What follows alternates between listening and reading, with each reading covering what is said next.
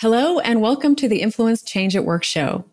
I'm your host, Heather Stagl, founder and change facilitator at Enclaria, where you can accelerate your influence and overcome obstacles to change so you can make a bigger impact in your workplace. Today, my guest is Carolyn Kealey, who is here to talk about organizational communication in a time of disruption.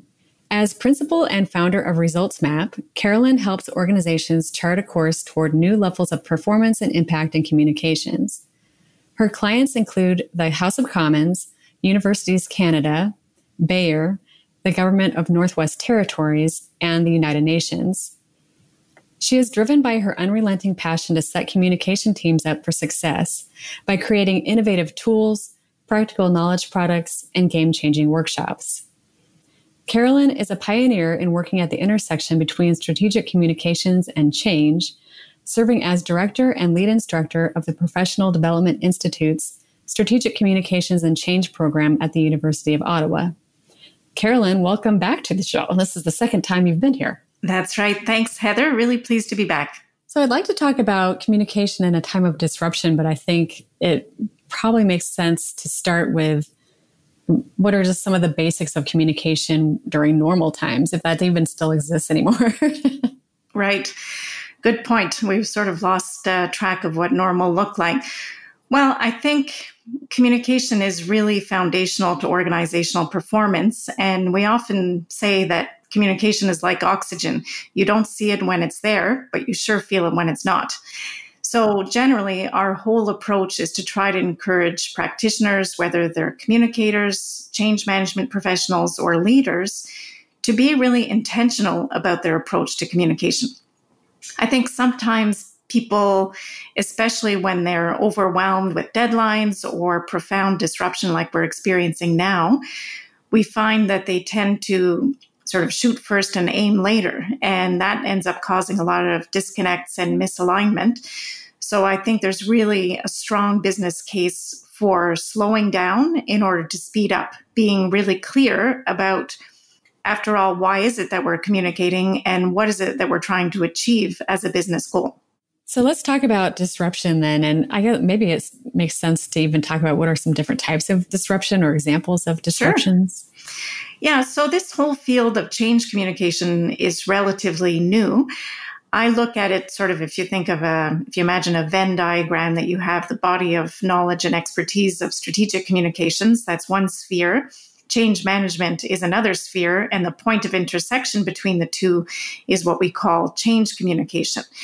And before this era of uh, COVID, the kinds of things that uh, that we would see come up in our um, training programs or among our consulting clients that would call us uh, to intervene from a change communication perspective would be things like new technologies, uh, reorganization, strategic alignment, or uh, shifts in terms of an organization's uh, focus or business plan, mergers and acquisitions, those kinds of things, where there is a distinction between what we would call business as usual communication, the sort of regular day to day operational communication, and the much more demanding exercise of trying to help people make sense of something new, often something that has not yet been defined.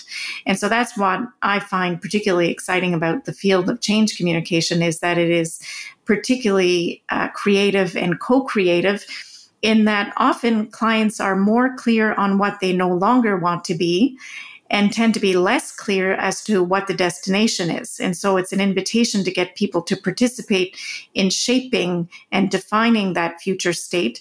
And the communication exercise is really much more about creating shared meaning in that creative fashion, as opposed to what we often think of as a more old school information dissemination approach to organizational communication.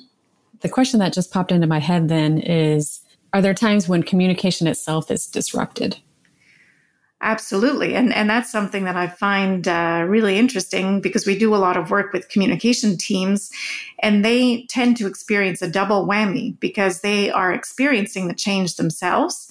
And then they're also called upon to communicate to their uh, audiences. And so there is something particularly demanding about that dual impact And actually, this environment of COVID is a great example that we see that there's really never been a time when uh, the task of being an organizational communicator is more critical, more high profile, and high stakes.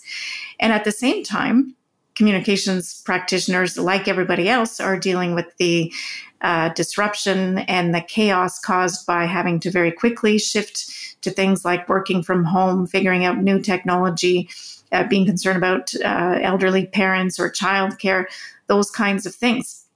So that's why I think it's really important to make sure that communicators are flying with a net, so to speak, that they've got some infrastructure and some tools and techniques behind them which typically is tends to be lacking culturally among communicators. We we tend to be driven by sort of adrenaline and a very quick and reactive stance.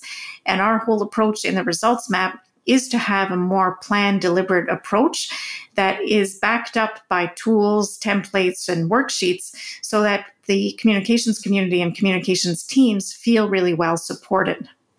Now, would you say, are there any advantages to disruption when it comes to communication? That's such a good question, Heather. I think there are a couple of advantages. The one, the obvious one, is that we're definitely dealing in a context of the attention economy. And it's often said that nowadays it's harder to get somebody's attention than it is to get their money from a sales perspective. And so, in a time of disruption, we've certainly got people's attention. For example, if employees are wondering uh, what's going to happen to my job, where uh, where is it that we're going to be working? Who do i report to? Do i even still have a job? Uh, certainly that attention and that that link to the organizational relevance is probably higher than it's ever been. The other advantage and this is one that i'm hearing a lot from some of the communicators that we work with is that this has really been a time for communicators to shine. Sometimes leaders have had a tendency to brush communication aside, sort of treat it as a nice to have function and figure that they can do this on their own. And after all, everybody can communicate. So why do I need a professional by my side? At this point, I've had many, many uh, anecdotal uh, examples come up where communicators have had access to the senior leadership table in a way that they never have before. Because frankly, leaders are dealing with a set of challenges that they've never faced before, and they recognize that having that ally and a more deliberate, professional, and sustained approach to communication is absolutely mission critical for organizational success or even organizational survival. Yeah, it seems like there would be an awful lot to communicate now more than ever. And Absolutely. so I would think leaders need some help with that. They're also probably used to communicating in a certain way that is now having to change because they don't have their usual go to someone's office and talk to them or, you know, however they did it before. Absolutely, that's right. And and what I find is that many leaders have sort of defaulted to um, thinking that a mass email or an intranet is going to solve their communication problems. And it's pretty clear that in a context of change, your intranet is not going to save you. That's that's not the right communication tactic in dealing in a time of change and certainly not in a time of crisis like we find ourselves in. So it really is a time where leaders have to dig deep and be much more vulnerable, much more open to a conversational approach to communication than the sort of one way command and control approach that they may have adopted, for example, in town hall meetings. And so I am observing among many clients that their leaders started off saying, okay, well, I, I, can do this because I used to do an all staff meeting. So now I'll do an all staff Zoom. And then they're just talking to their staff and pretty quickly finding that messages are just not sticking and that in fact, this can be quite alienating. Where organizations I, I find are doing better is, first of all, in having leaders embrace the vulnerability of the moment, that they don't have all the answers and that they're struggling like everyone else. Uh, and also inviting that conversation and that exchange. Because after all, that's what communication is, right? It's defined as the exchange of information, ideas, and emotions. And so this time is really an opportunity to explore different ways of communicating in a way that is probably much more vulnerable and much more conversational in style than many leaders have been accustomed to. Something else I noticed when it comes to Zoom mm-hmm. or or any other online platform, right? Um, it's really hard to gauge. You know, when you're in a room with people, it's you can kind of get the sense of the room and how people are feeling just from the right. chatter, just from the general feeling of it, and you don't really get that with Zoom. So one of the things I've done recently in a workshop is mm-hmm. just opened the workshop with a, a, poll that had emojis in it of different emotions and just saying, "Hey, how are you doing today?" Yeah. You know, and so that helped get a sense of, okay, well, you know, half the group is really frustrated. well, that's good to know. Yes. That's such a great point because this whole idea of reading the room becomes much more difficult on Zoom.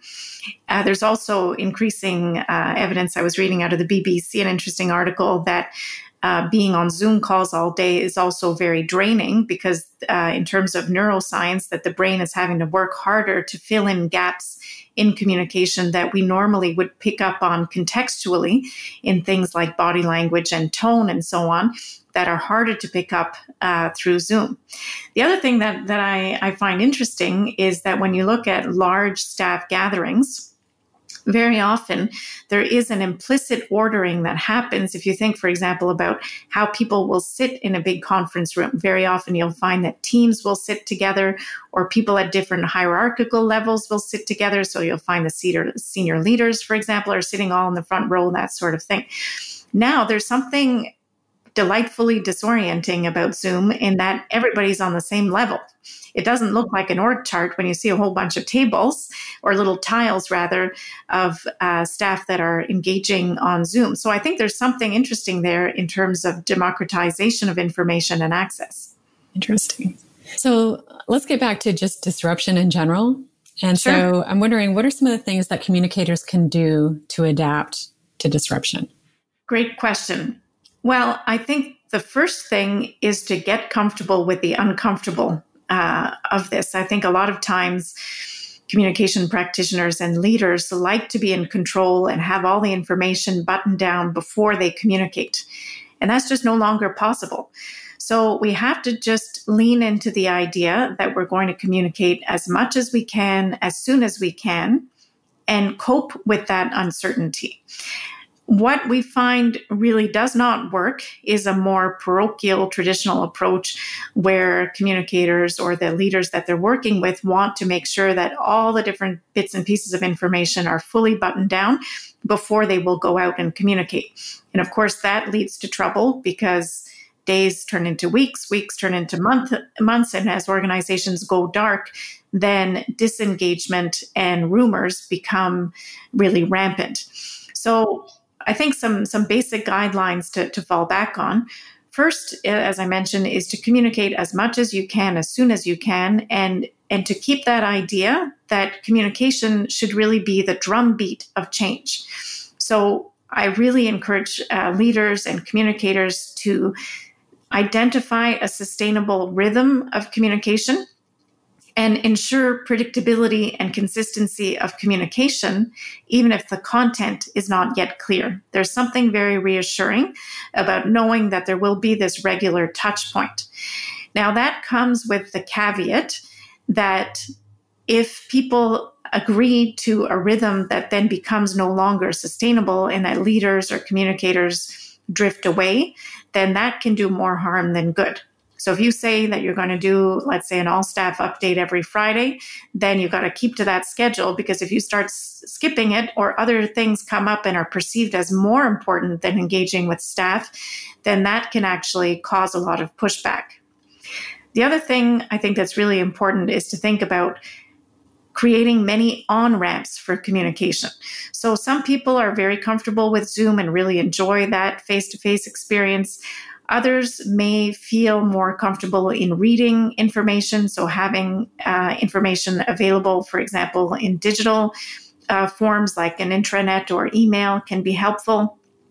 Uh, and the most foundational and, and really essential part of a tactical mix when we're when we're thinking about change communication planning is really the, the creative exercise of facilitating line of sight and cascading communication through leaders and middle managers.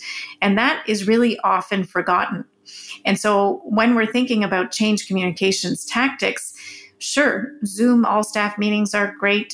Um, the intranet, email updates, mobile approaches can be very helpful, but nothing can replace the line of sight and that creative exercise of translating big picture corporate information to what it means to the individual employee. That happens best, and there's lots of research that shows that one's immediate manager is best suited to provide that context and sort of translate big corporate direction into something that's meaningful to the employee. So that's really powerful. The problem is that many managers, as you well know from your work, Heather, mm-hmm. got promoted into management roles because of functional expertise as opposed to any particular uh, strength or inclination to communicate. And a whole bunch of managers don't see staff communication as part of their role. So, this approach to creating shared meaning and really focusing on a line of sight through what we call the magic in the middle. That is to say the middle managers and the supervisors and, and the, um, the leadership community really only works if communicators help equip and empower them in that role. So, for example, creating modules or meeting in a box or tools that will help facilitate that communication. And also, what's really vital is a sponsorship message that this is an expectation of what it is to be a leader around here. In our organization, leaders have an accountability and a responsibility to communicate with staff and to see that as a really priority, central part of their role. Let's talk a little bit more about the current disruption that we're in and the work people working from home. What have you seen as some of the changes in how communication is being done? And what have you advised your own clients in how they can cope with the current disruption? Yes, that's a great uh, question. So we are seeing lots of interesting uh, different things happening and, and some that are very uh, positive, I think, and, and I hope that will continue even uh, past this uh, quarantine challenge that we're all facing. Uh, one, for example, trend that I'm seeing that I think is really positive is embracing informal and social communication uh, as as an important part of the mix.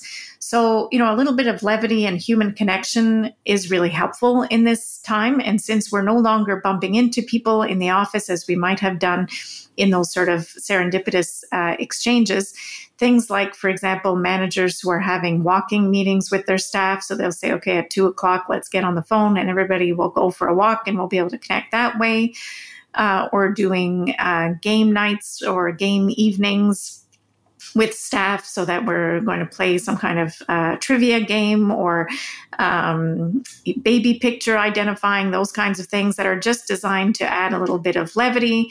I've seen organizations do uh, Zoom calls where people are introducing their pets or their children at home so that they're trying to build that sense of community, which I think is really important because there's something quite isolating and anxiety provoking about this period, of course.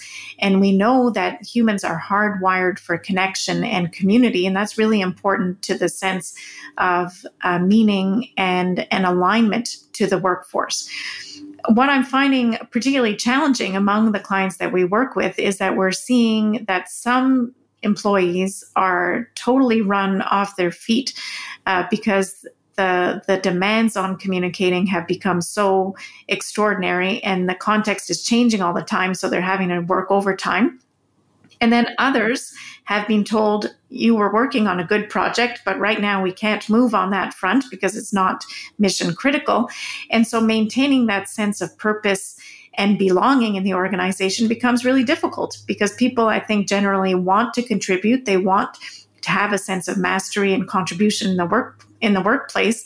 And in the absence of that, um, that can really lead to a sense of uh, disconnection and even tension between employees that are working at, at uh, 100 miles an hour and others who are told to pause on their initiatives. This comes up a lot in communication because there are lots of great things we could communicate about right now, uh, like, for example, an organization's commitment to sustainable development or new innovation or a new uh, technology rollout, but the timing isn't appropriate. And so there's there's something quite discouraging about that when when people feel that the good work that they were uh, engaged in has been put on pause which is why it's really important to double down on these techniques to build that sense of collective of community that we're in this together and that we have a shared sense of purpose even if the particular projects you were working on have changed so, another question I had is uh, because earlier you mentioned that you should communicate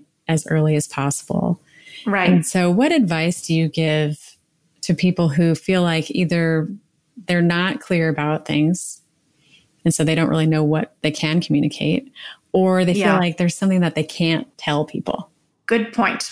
So that does come up quite often in change communications, and, and there's a few rules of thumb that I that I always go back to there. The first thing is if I can't give you content, I can give you context.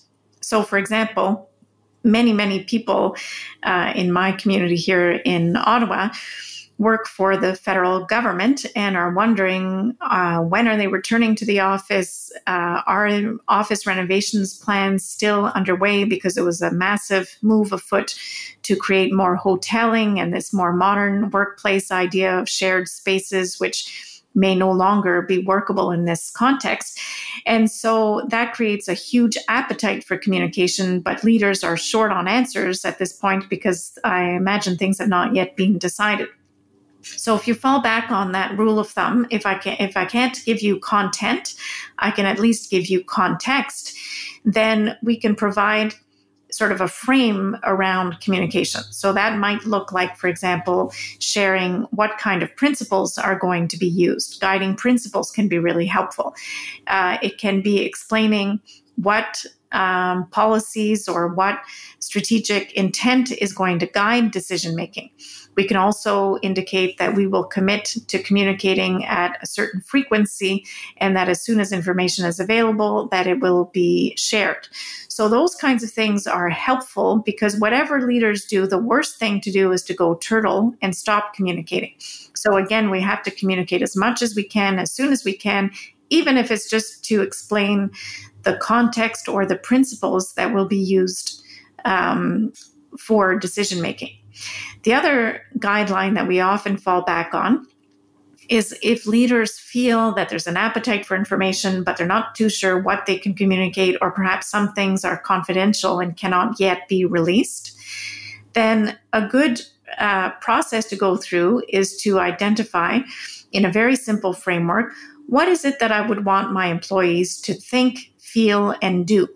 So that think, feel, do framework is highly, highly transferable. Whether you were doing a staff briefing on shifting to a new SAP platform, or if you're talking about uh, reorganization that is resulting from COVID, um, it's a good way to plan out your communication. And what I think is really important in that model is that it emphasizes the emotive content. In a time of anxiety, Many times leaders fall back on just the informational content and they forget that humans are primarily emotional creatures and we have to sort of open the door to listening and connecting emotionally before people will be able to receive any kind of information. So to think about what is it that I'm trying to impart as a feeling? Is it that I want my staff to feel reassured? That they feel supported, that I am reducing their anxiety, that they feel inspired by a new initiative that we're working on. That's a really important uh, guide in terms of planning communication. Great. And another thing that I always think of when you know people feel like they can't communicate something, it, the tendency mm-hmm. is that they want to say, "Well, I don't know," even though maybe they do know. Right you know like, like okay don't lie to people because when Absolutely. the truth comes out then they're going to know that you lied to them so i just wanted to add that yes well that's such a great point because uh, i think it's jennifer Frahm who had coined the expression that uh, trust is really the currency of change yes. and so if people know that the leader has just spent a week in high level meetings, surely the leader knows what's going on, but she may not be choosing to share it at the moment. So we have to make sure that we're quite attentive to not letting trust erode because then it's game over. If people no longer trust their leaders, then we're going to be in a deficit situation. Now you're digging yourself into a hole. You've got to now dig yourself out before even being at the ground level, before you're building any new kind of alignment or clarity. And so this is something that that we often like to remind leaders in particular that not communicating is in fact communicating something. And silence uh, often speaks uh, volumes. And so we want to be mindful about the unintended message that may be sent by going dark or avoiding communication. And certainly things that just defy logic or common sense, like, for example, somebody saying, I don't know, when they just spent a week in briefings about the thing that they know darn well about, but they're just not sharing yet, is going to get people into trouble. Yes. Okay. So, is there anything else that people should know about communicating during disruption? Yeah. The, the other thing I, I would just point to is the importance of stories. Uh, and again, if we just try to simplify here in this really unprecedented period of disruption and chaos we find ourselves in, we've got to go back to fundamentals. What is it that helps humans make sense of the world around them? And we know that even from a tribal perspective, humans have um, for millennia made sense of the world around them through stories, through examples, through anecdotes.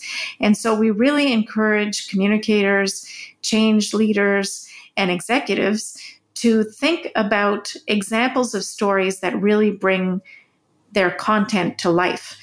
Try to move beyond the kind of corporate speak that tends to sound quite vacuous and see if you can isolate an actual story. So it could be, for example, uh, one customer interaction or feedback that was received by a client or if you're working in a healthcare situation, a particularly uh, salient example of a patient uh, story um, of an experience in, in your healthcare facility, that kind of thing really sticks and is much more memorable and helps people understand the context. And again that sense of meaning and purpose around them. So so i really encourage leaders um, when they're they're crafting their communications or preparing for an all staff meeting to think about very simply first of all what is the intent of my communication? Next what is it i want people to think feel and do? And then third would be what's an example of a story that i can share that will help illustrate and paint a picture for people that's really going to connect the message to the individual so, can you share with the audience a little bit about Results Map and where they can learn more about it? Sure. So, my company is Results Map. Our website is at resultsmap.com. And um, the Results Map is the most comprehensive applied methodology in communications that exists in the world. And our focus is really on enabling and equipping communicators to communicate with measurable results. And so we have a new product called the Results Map System, which is a digital hub that provides knowledge products, tools, templates, as well as on demand learning. And definitely, if you're looking at communicating, check that out. So that's resultsmap.com, right? Exactly. Great. Well, Carolyn, thanks so much for being here. It's been great talking with you. Thanks so much, Heather, for the invitation. I wish you all the best and keep well. Great. Thank you. You too. And thank you for listening to the Influence Change at Work show. If you'd like to find more resources to help you influence change in your organization, including individual coaching, team workshops, and upcoming training events, please visit enclaria.com. While you're there, be sure to click in the box in the upper right hand corner to access a free course about applying five drivers to influence change at work. Until next time, best wishes for making a bigger impact.